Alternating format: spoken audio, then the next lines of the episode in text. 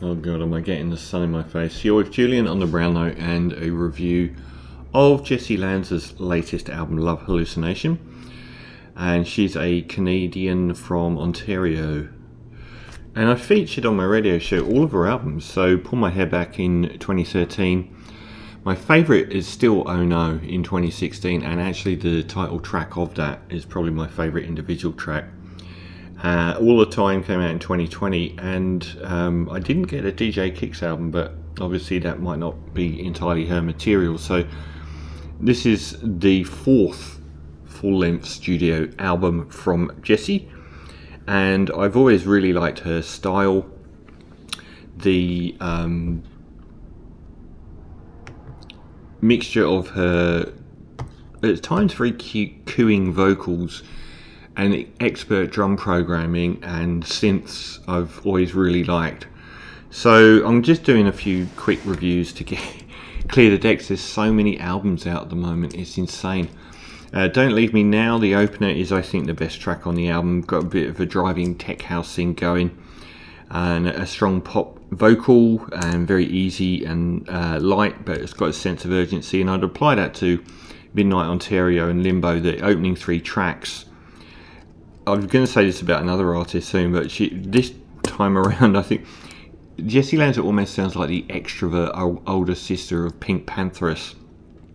She definitely sort of deals in sort of post-1990 electronic music, drum programming and tropes and synth patterns quite a lot. Even actually on Oh No, I've thought of New Order around Power, Corruption and Lies. That really reminded me of that, which is one of the reasons why I liked it. Very strong pop hooks, usually really short songs, like sub 3.5 minute songs, and a really easygoing vibe. And then there's this other side to her, which is probably Casino Niagara, Don't Cry On My Pillow, the next couple of tracks, which is a little bit more akin to something like FKA Twigs and a little bit more R&B soul. In a fragmented, abstracted sort of way, and I like that side of her less. Not that it isn't good and easy to listen to, it's just I prefer her more driving up tempo stuff. I'm trying to avoid this incredible sun that's blaring through, and I think that's the story of this album, and maybe the last album to a degree as well.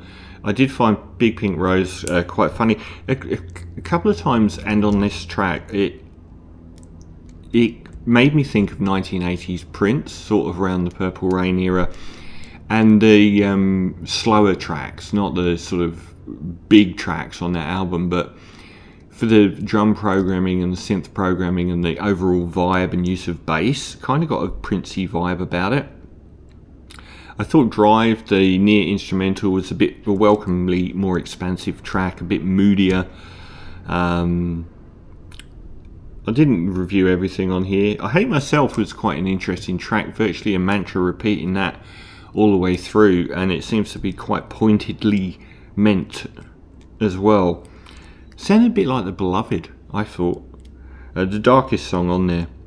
So it's another fine album, but it's again, I find myself really erring towards loving the opening few tracks that were skittish and had more sort of pronounced upbeat drum programming and vocal hooks, and a little bit less so of the sort of driftier FKA Twigs sort of neo soul music, and a lot of the sonic tricks that she's done have been used across the albums.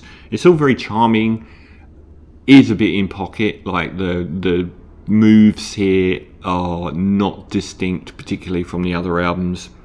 But she's great when it comes to drum programming and synth programming, and for some reason her voice is really appealing, very cute for some reason, and effervescent, and really good pop hooks on the better tracks on here. So Jessy Lanza and Love Hallucination, a 7 out of 10.